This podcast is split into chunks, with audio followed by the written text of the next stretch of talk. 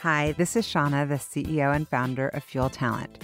One of the things I have loved most in my 25 year recruiting career has always been the stories that people tell stories of leadership, career choices, company ideas, and team building. My inspiration for starting the What Fuels You podcast came from being curious about people's lives and wanting to help share their stories. What path brought them to this place? What decisions did they make that led to failures and successes? Who influenced those decisions? And what lessons were learned along the way? I hope you enjoy the What Fuels You podcast. Today's guest on the What Fuels You podcast is Jeremy Fain. Jeremy is the CEO and co founder of Cognitiv, With over 20 years of interactive experience across agency, publisher, and ad tech management, Jeremy led North American accounts for Rubicon Project before founding Cognitiv. At Rubicon Project, Jeremy was responsible for global market success of over 400 media companies and 500 demand partners through real time bidding, new product development, and other revenue strategies, ensuring interactive buyers and sellers could take full advantage of automated transactions. Prior to Rubicon Project, Jeremy served as Director of Network Solutions for CBS Interactive. With oversight of 30 million plus P&L, Jeremy was responsible for development, execution, and management of data-driven solutions across CBS Interactive's network of branding sites, including audience targeting, private exchange, and custom audience solutions. Prior to CBS, Jeremy served as Vice President of Industry Services for the IAB, where he shaped interactive industry policy standards and best practices, such as the first VAST standard and the Ts and Cs 3.0, by working on a daily basis with all of the major media companies as well as all agency holding companies. Jeremy Fain attended Yale University, where he graduated with a BS in electrical engineering, and Columbia Business School, where he received his MBA. Welcome, Jeremy. So good to see you. Great to see you. Thanks for having me. Yeah, thank you so much for agreeing to do this.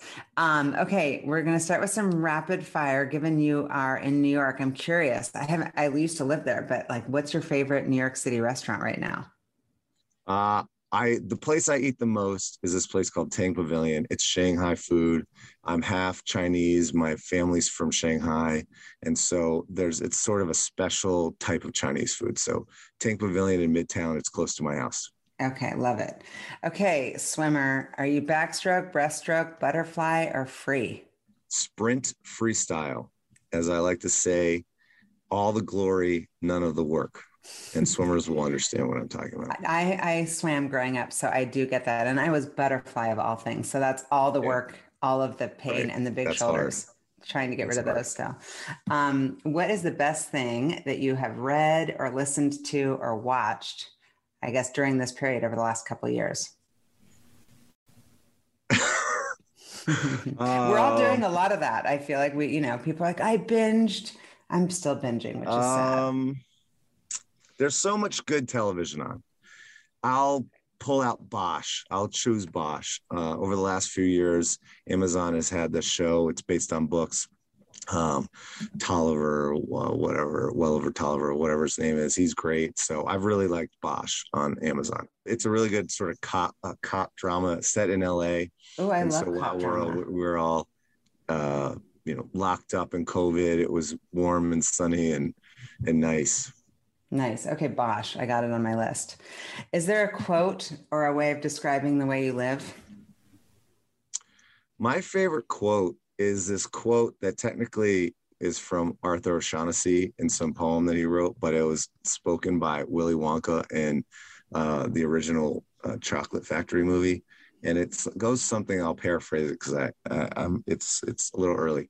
It's uh, we are the music makers, we are the dreamers of dreams, and that is sort of what I think about life. I think that we're here to create, make interesting things, and have a great time you seem like you've lived a pretty idyllic life and gone after your dreams in that exact way that you described. So I don't know what age you were when you discovered that quote, but that doesn't surprise me at all. Um, I, okay. I like to have fun. Yeah, you are fun. what are some words used to describe you as a leader or your leadership style? Uh, fun, uh, high expectations, work hard, play hard. Yeah. It's, I'm guessing you're an empath too, that you really like, I, I, get a caretaker vibe from you, like that you actually so, truly care about your people. Me, some people who work for me would say that, and some people would not. well, that's a that's a sign. I mean, you have to make tough decisions sometimes, right? You got to be. Tough. I think all of my friends would say that. I think that as a, uh, I think you know most of the people you have on the show will probably admit that being a boss and then being the CEO is uh, a lot harder than being a good friend. Oh yeah, of course. We have to make tough decisions that I mean the worst part is ever letting people go or even giving yeah. tough feedback I think is something that's like a muscle skill that you learn over time. How to how to give like I call it the velvet hammer. Like, you know, yes. be strong but give a little warmth within that. Um, okay, Jeremy, what's your biggest pet peeve?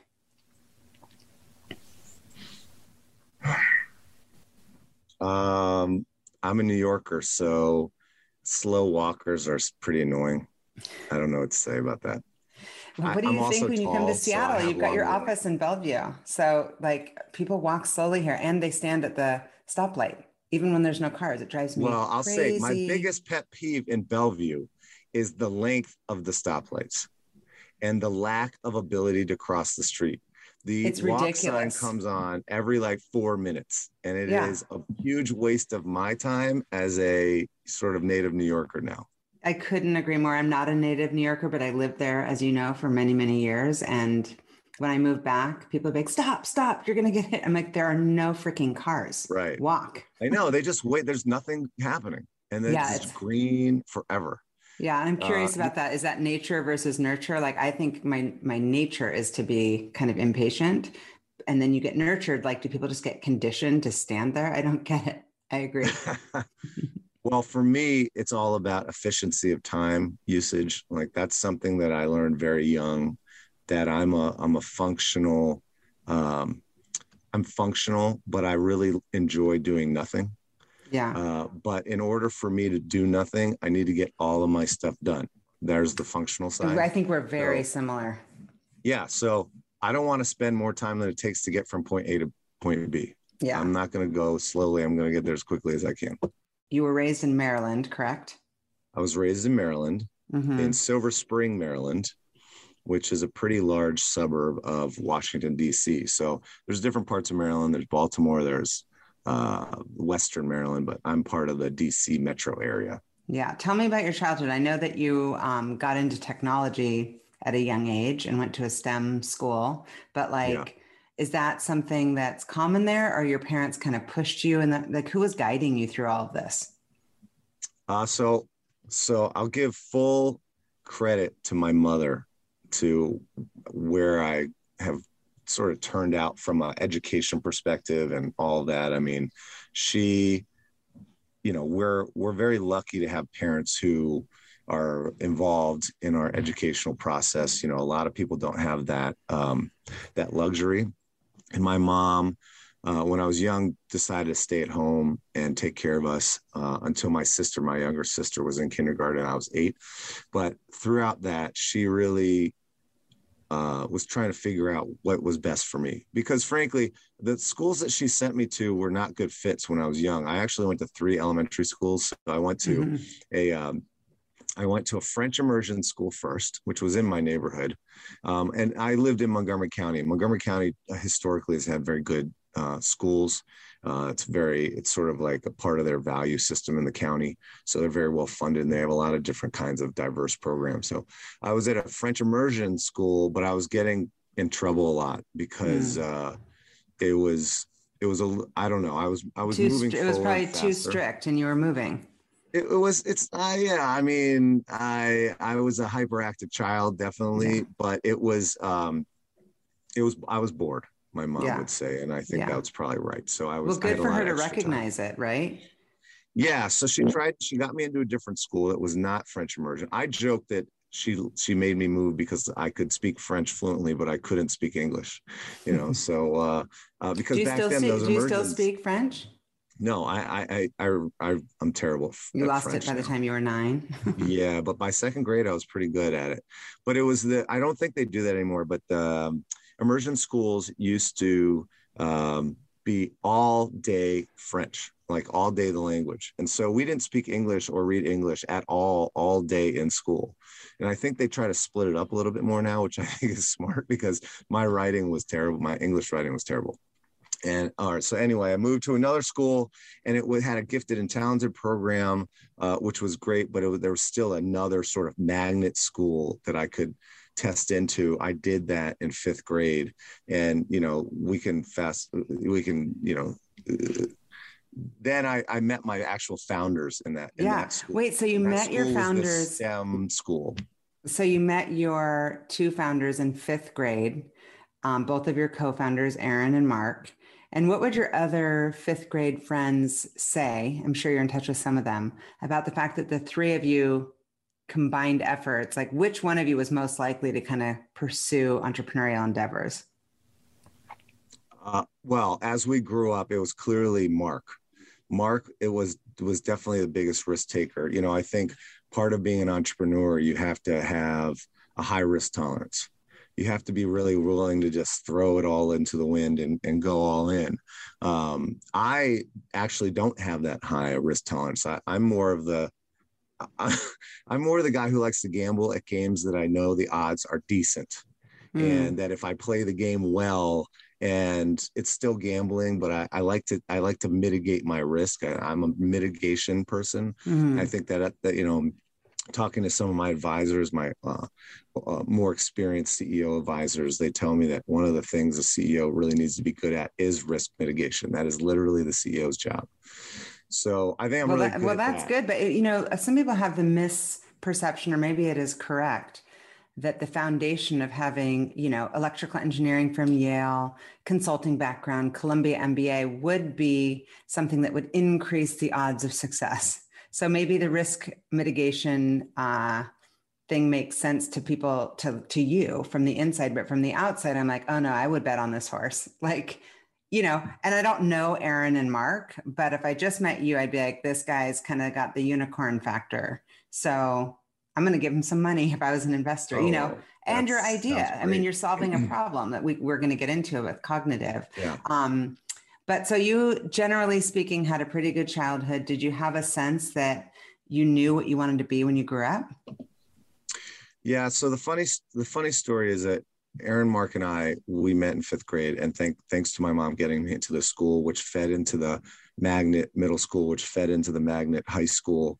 Um, and this was in Montgomery County. This this high school called Montgomery Blair High School, and it has a magnet inside the high school and it was just a hundred of the of the highest uh, math and science scores in the in the county and we were all together and we all went through and then, so if you asked actually some of our friends who are also our investors because they've all grown up and done other things um, i think that they they wouldn't be that surprised that the three of us are doing something together because we were we're pretty good friends and we actually talked about starting a company way back in the day but i think oh, because i love that yeah because I mean, Aaron went to Stanford. I went to Yale. Mark had three scholarships to Maryland.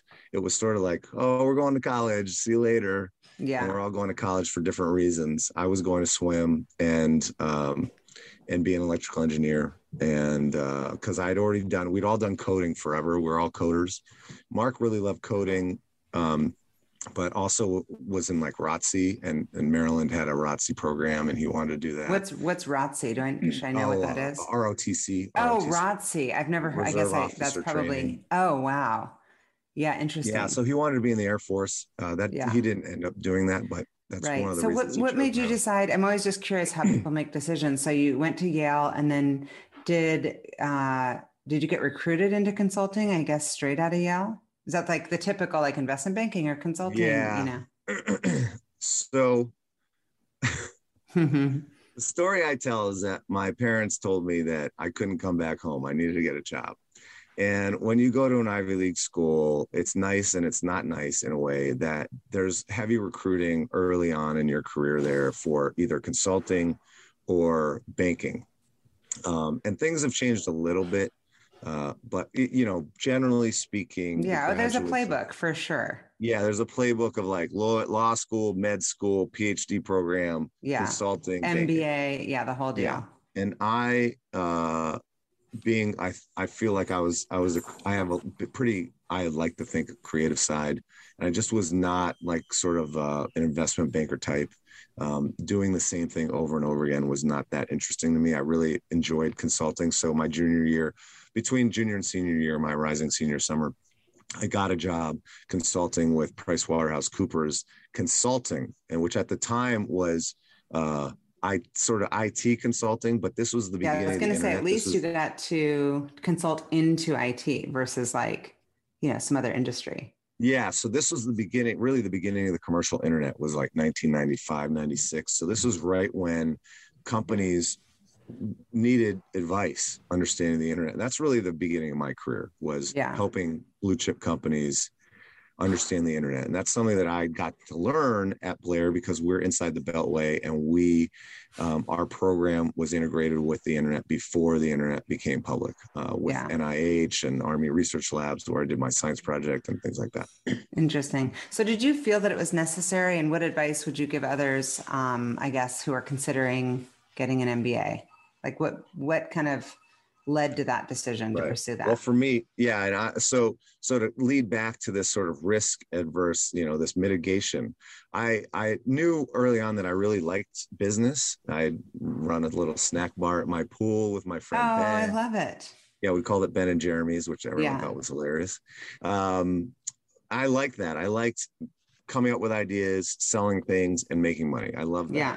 Uh, but I'm also sort of I have this this risk mitigation sort of slant to me. So as I got out of school, I wanted to learn how to do it right. I didn't want to just have, hey, I have an idea and I'm going to go and make a business. I have no right. idea how to do that, but I'm going to. There's a lot of that that goes around. Oh, for sure. Especially uh, there's a lot of that goes around. I think so, there's a lot of it in Silicon Valley for sure. Yeah, I mean, I'm just not that kind of person. I want to make educated decisions. So I took my career in a, in a direction where I wanted to learn the business of the of how the internet was affecting blue chip companies and maybe maybe do something with that. But what happened was I found myself pigeonholed because of my tech background on the tech side of the business decisions, and that's why I went to business school. Mm. Um, so again, it was a very my career is this Calculated. weird sort of half luck, half uh, uh, uh, planned out idea of hey yeah. you know if i want to be a ceo or or really uh, run a good company i need to have the business side of things which i didn't get in college. Um, i only got the the science and tech side. So i always knew i wanted to be the business side of tech but i only had one side of that so that's why i went to business school. So um, then you pursued then you kind of didn't go back into consulting and pursued lab cbs rubicon. Which of those companies was kind of i guess um, your most formative years as far as learning? So for me, the, the, the, right out of business school where I learned the most was at the Interactive Advertising Bureau, which is the trade organization that represents. Oh, I said media. lab. I meant IAB. Yeah. Yeah, media companies, and that was right after business school. And it was this weird thing where I was interviewing with Silicon Valley tech companies, and then this opportunity came along in New York City, which I really wanted to be. I wanted to be a little closer to my my family um, being Chinese, my grandmother was still living with us when I was, uh, and she was like 90 at the time, and I just didn't think she was going to last very long. But she lasted another 10 years. So that's another oh, story. wow! So you got I, good I, genes. I wanted yeah, I wanted to stay in um, New York, and I got this opportunity to basically be a consultant to the industry. So that's really what the IAB was for me. I got to consult all of the media companies and then solve problems for the entire industry with the help of all the media companies. There's a lot, there were a lot of um, uh, barriers and complications and non standardization in internet advertising back in the early 2000s and it was it was retarding the growth of the industry it was very hard to buy massive amounts of advertising and so we fixed all those things in those 3 and 4 years and and and that was really great because I got to fix these sort of structural problems in the internet advertising industry, and now I, I can see the fruit of those labors. Yeah, um, which is which is really great.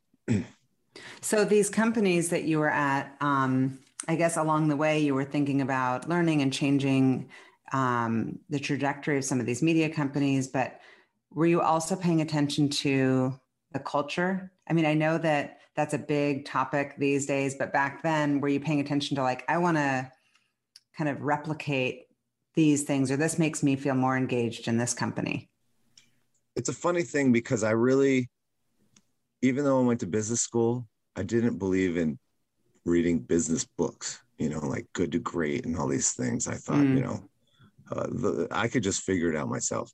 But and I think for, through osmosis in my career path, I started at PwC, which honestly I, it wasn't for me.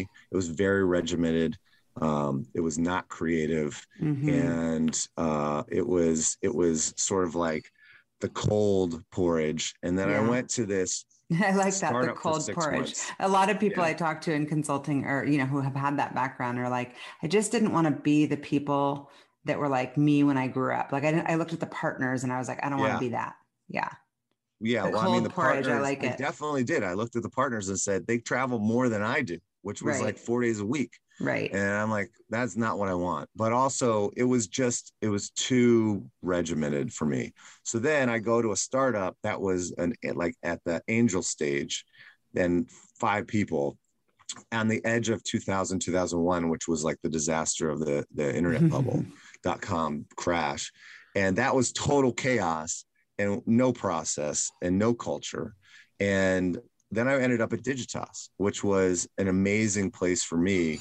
The way I like to describe Digitas back in the early 2000s was it was an independent agency, but public. It was a digital full service agency, which was pretty new at the time.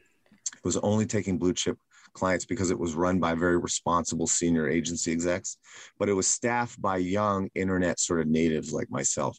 So we had a, it was a great sort of company culture where the leadership wasn't letting us do crazy things like Razorfish was, which went bankrupt because all they did was dot com companies.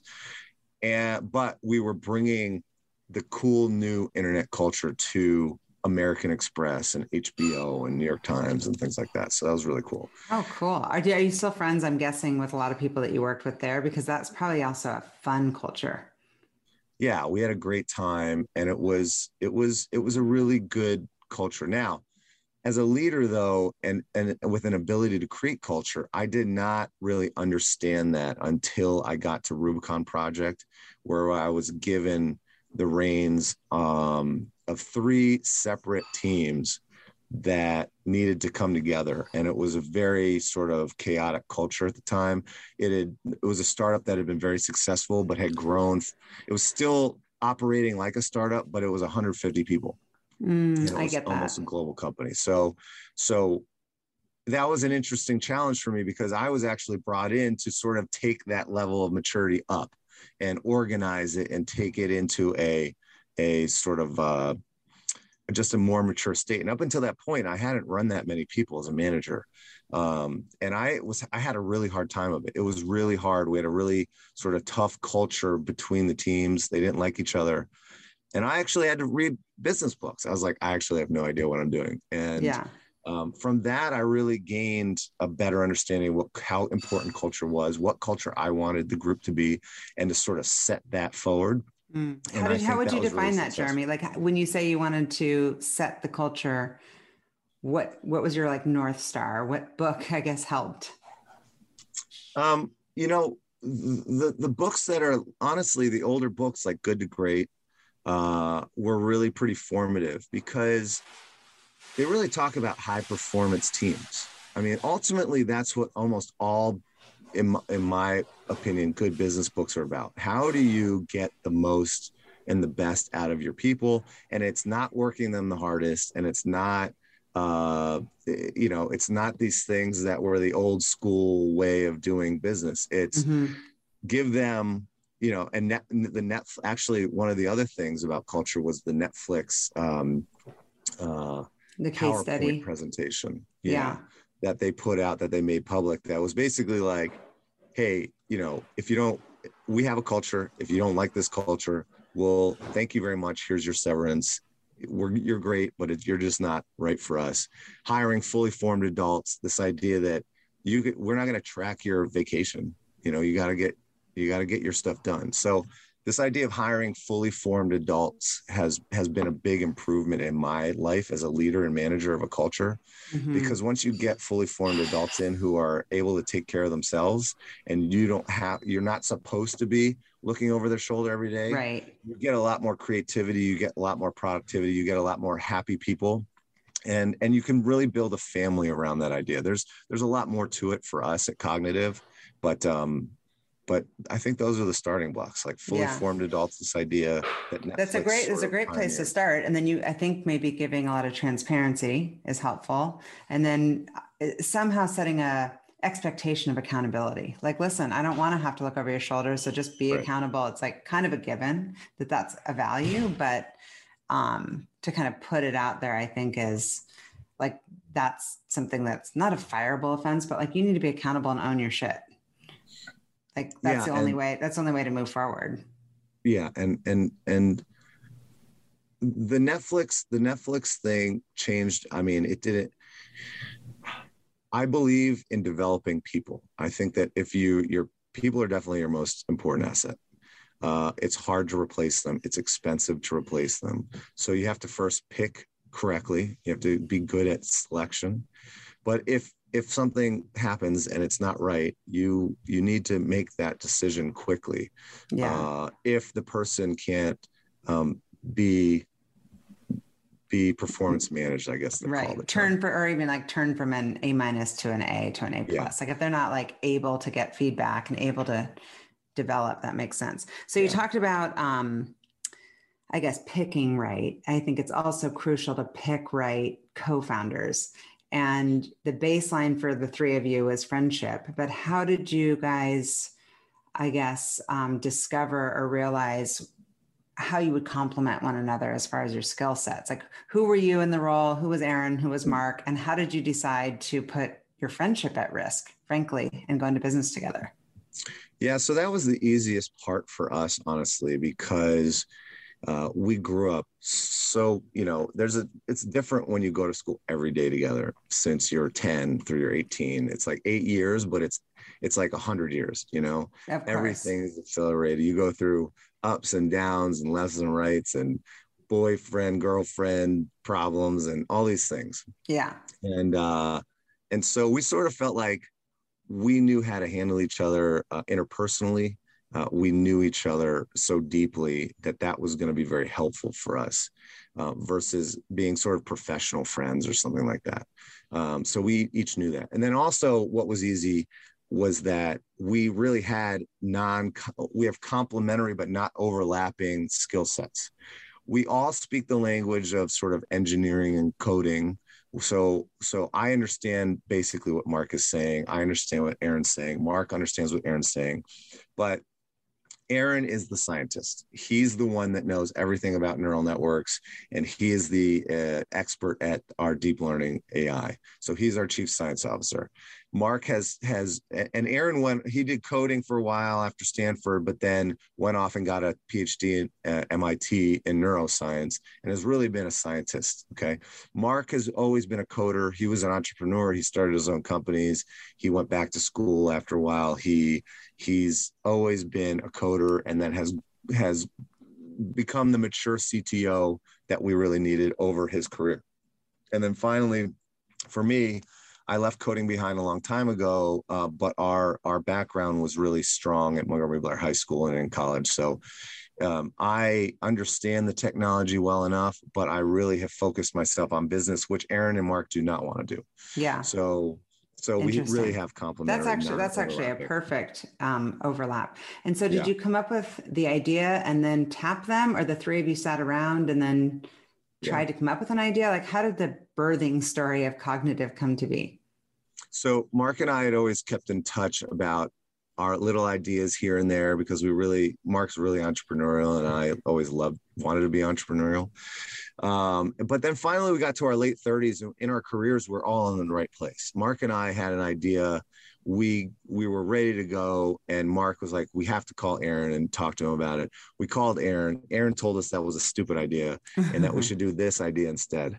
And that idea ended up being Cognitiv which is deep learning uh, custom algorithms to predict consumer behavior and then use that for advertising to help clients, our, our advertiser, marketer brands, place their ads in front of people at the right time in the right place to more efficiently sell their wares, uh, get their brand out there, et cetera. Mm-hmm. And using this new technology called deep learning to do it. And that was Aaron's idea in the end.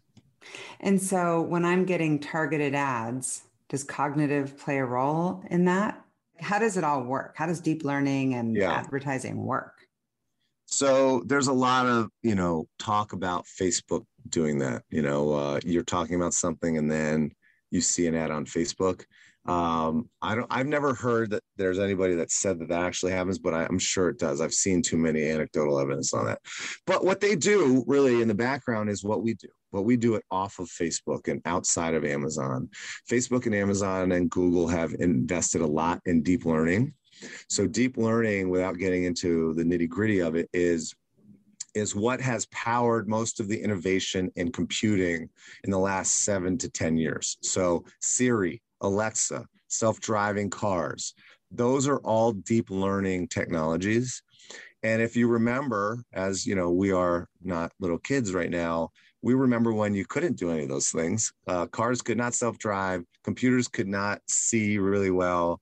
It was all science fiction. You couldn't talk to a computer, that didn't ha- exist. And then overnight, it all was happening. Yeah, it's crazy. Um, yeah, like Elon Musk and SpaceX, those rockets, they land because of deep learning. They the Mars rover, the most recent Mars rover landed because of deep learning. It's it's just advanced the intuition of computers um, so much. So that is the basis for what we use in advertising now for us to find the right person uh, at the right time that's actually going to convert. A lot of the time, you're seeing companies target retargeting you. They're spamming you. They're like just kind of just spamming you, spamming you, spamming you because you went to a site, but you don't convert. You actually don't buy that thing. It's better than guessing wildly because you've shown some interest in that in that brand or, or product. But it, the, the, the conversion rates are still really low. So for us that's an example of where we can help an advertiser spend their money more effectively is figuring out who's really interested in, in the products and spend money on those people and not spam just everybody uh, who comes to a site. That's just one example of how we can do it. Interesting. And how did you end up funding the business so that's an interesting story because we started in 2015, and in 2015, ad tech was in the dump uh, yes. from uh, from a VC perspective, and so we knew we had a great team. Okay, so there's uh, a lot of the time, especially in Silicon Valley, it's a 20 something young person who has an idea to start a company. Uh, for us, we were all in our mid to late 30s. We had a lot of management experience. So we had a great founding management team that really a lot of VCs loved. And we had deep learning, but we had advertising on, on our, uh, on our deck. So we went and we, we talked to VCs and did this uh, Sand Hill Shuffle and all those things that you hear about.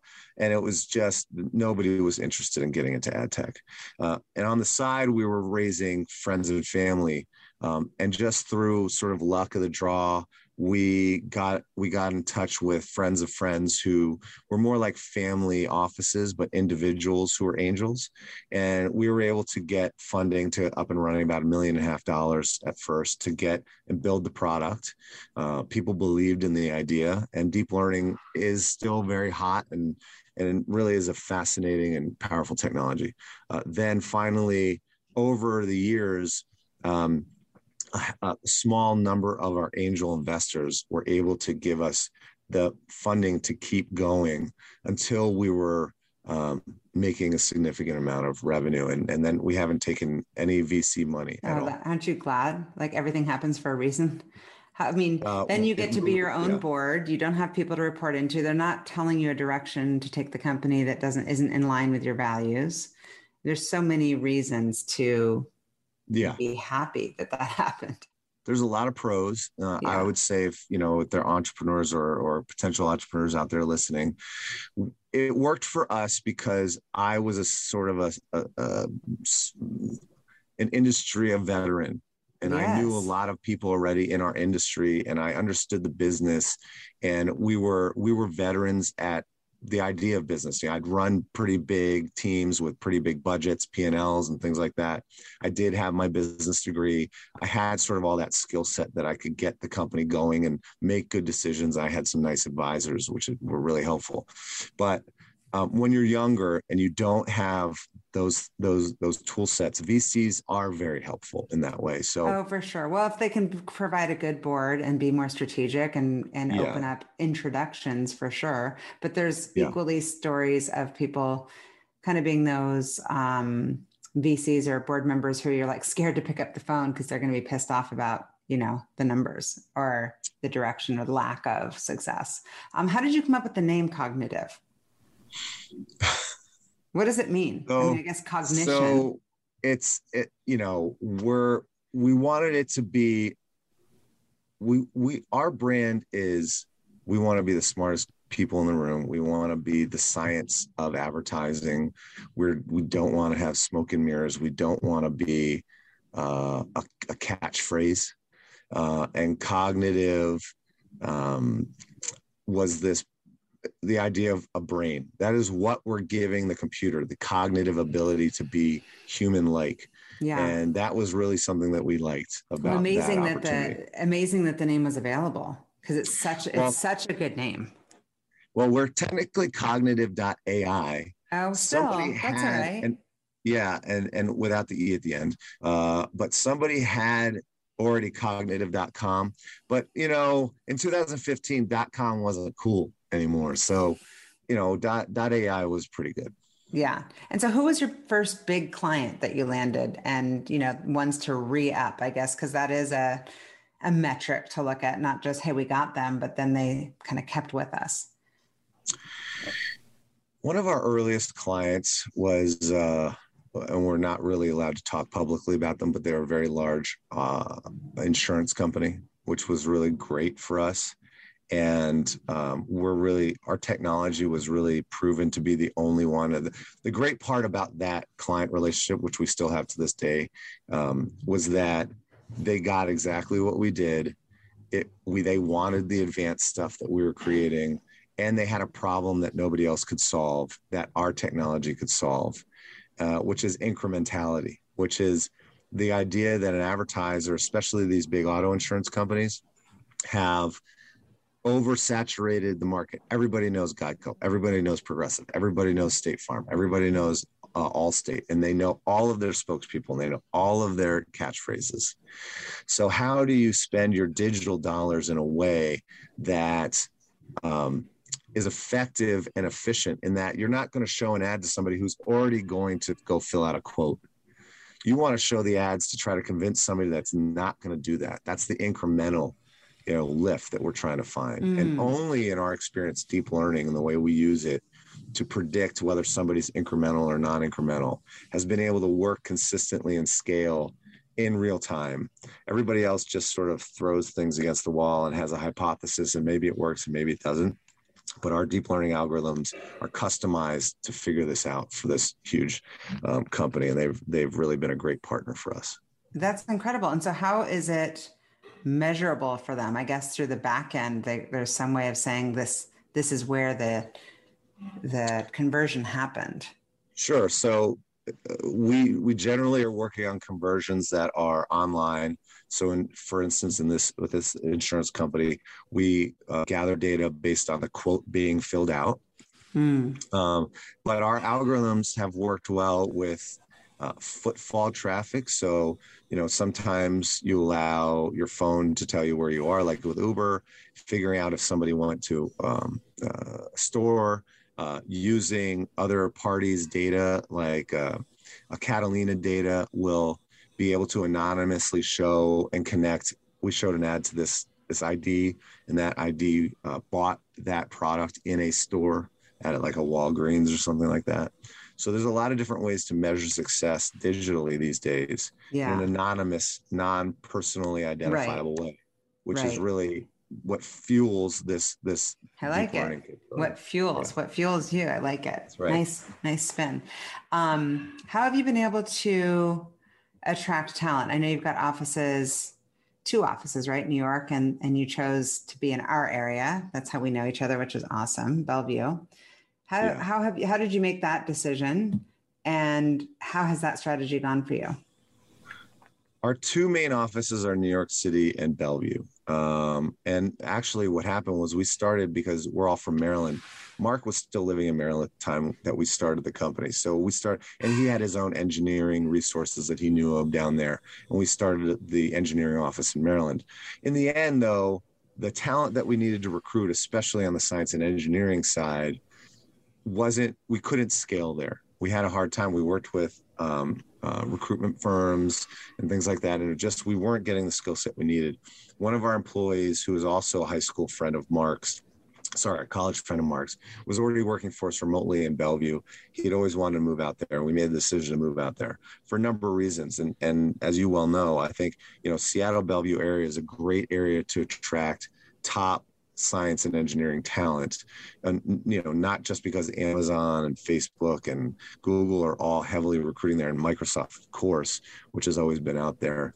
Um, but because actually for us th- those big guys suck up a lot of voice in the talent pool but there's always going to be folks who don't want to work for those huge companies mm-hmm. and that's where we really come in especially because we're doing deep learning which is the cool new thing there's a lot of um, interest for us we've always been able to get pretty good talent um, uh, through fuel, of course, and um, just our own sort of network of people that we've hired that we really, really enjoy, and and they really enjoy the Seattle area. So we're not looking at people who are going to move to New York or Silicon Valley or mm-hmm. whatever. They really are there because they like being in Seattle area for the outdoors pieces, for the lifestyle. And so we really like not not there. for the drivers, not for the sidewalks. Yeah, right. Not yes, no, the there's a lot of reasons to love Seattle, but how has it been for your team and for your company as far as engagement and remote work and yeah. um, even just revenues during COVID? So that's that's an interesting part of our of the culture question. Okay, so we were always uh, two offices. We also have a third new office in Berkeley, California now for science and for research, but we were always two main offices engineering and business um, and we always wanted to do something culturally to bring those two offices together as much as possible um, virtually and this was before covid so you know one of the things i'm most proud of right now is that we are uh, a finalist in um, the digiday work life awards for most collaborative culture i love uh, it yeah, and I, that's that came out of before COVID because we we actually first we had a culture um, competition to say how are we going to keep these two offices together virtually? What are we going to do? And somebody recommended that we should create um, non-work houses like in Harry Potter. Is that this house system? Yeah, so we have a house system that everybody gets sorted into when they come uh, pretty randomly. We try to evenly distribute the, the offices and geographies and genders and and, and teams departments. Yeah. yeah. So that they're they're inner team, they're inner department. There's really it's not about work. And um, they we've been competing for all six years of our of our company in a house competition throughout the year with a big finale at the end of the year and prizes and cash awards and people take it very seriously. I love it. How many people do you have? How many employees do you have now? Well, we're up to 50 now. So we yeah, have, that's the perfect size. I was with, just thinking, like, could that work on my team? We only have 23 internal maybe. It works it works really well with the small you know we we we've had four houses historically um uh, you know and and uh, i think up to like 30 people that worked with we try to keep it to eight to 10 people a house and now we have six houses and this uh, is the coolest idea. I mean i might have to cop i might have to call you and be like tell me everything Look, because i love it. We're really big on culture too and i think that's i love that idea. It, it, look it goes back to our hope that we're developing high performance teams that are competitive. You know, we want people who like to win.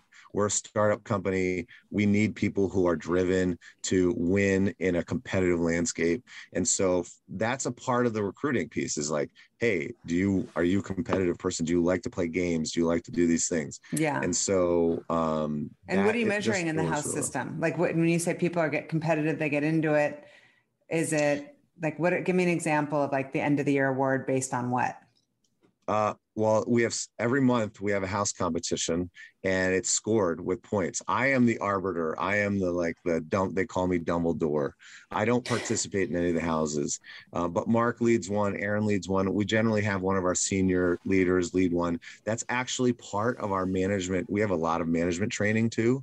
Uh, because we want all of our managers to be high performance managers, but also be very good at giving feedback and and um, identifying whether people are going to be stars or are not good fits quickly you know able to give the feedback and all that but also being able to be leaders without a true mandate right? Like there's one thing that you learn from a lot of these books is that you can be given a title and everyone will follow your directions but it doesn't mean you're a leader and we want to make sure that people have the opportunity to show that they can be leaders also in a in a non uh, uh, determined way. So the house competitions every month can be we since we've been virtual we could do um, remote escape rooms. Uh, we do trivia competitions. We do like we just did one where i asked them to alter and create a fake origin story for the the company. You know, they all know this origin story of Mark, Aaron, and I, and there's a little part in there where we go to our local deli in Silver Spring and we have sandwiches, and that's sort of like the lore that we like to tell, which is true. But they had the opportunity; each team will go go off and write a two page story about the the real origin of Cognitiv. So we just like to keep it fun and light and, and easy it's only about an hour, hour and a half a month. But what's happened over COVID is that we started having them spend half an hour a week together outside of any work related stuff. But during the day, half hour coffee just to hang out and talk. And connecting all of our people across teams that way has just been better for communication.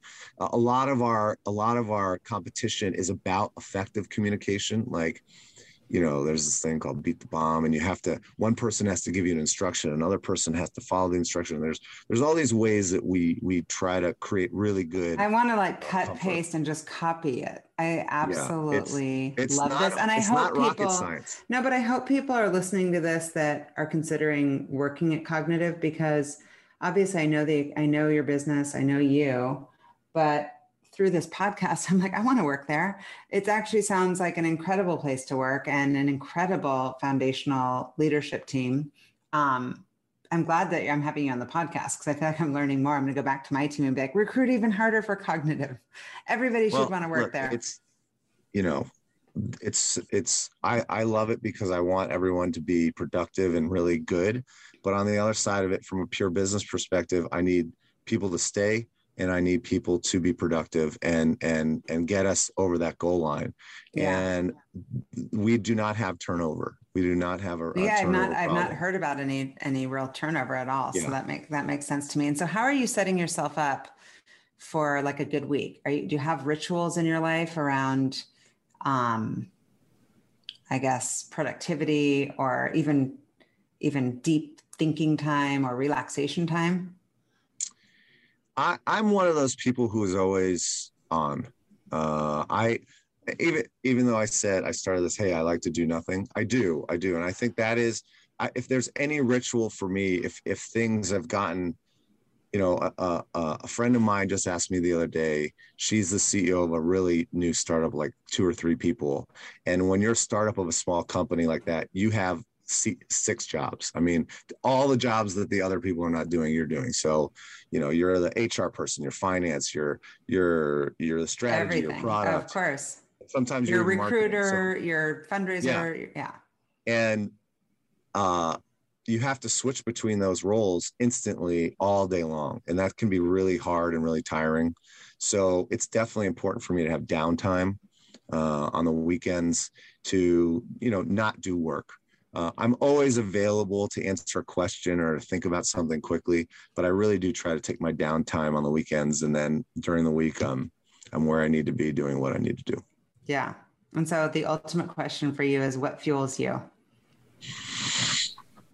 I, am a competitive person. I like interesting uh, challenges, and I like solving problems. I am an engineer at heart. Like even though I probably would have enjoyed college more if I was a history major or poli sci like my father. But uh, I really am an engineer at heart. I like to solve problems. Um, that is that is an annoyance sometimes with my friends when they have a problem. I just tell them what I think the solution right, is, and they don't course. want to hear that. You know? Yeah, they're like, I just want you to um, sit there and listen. That's a very hard thing to do. Yeah, but I I love uh, that. That drives me. You give me a problem, I I love figuring out the uh, the answer to it. Thank you for listening to the What Fuels You podcast.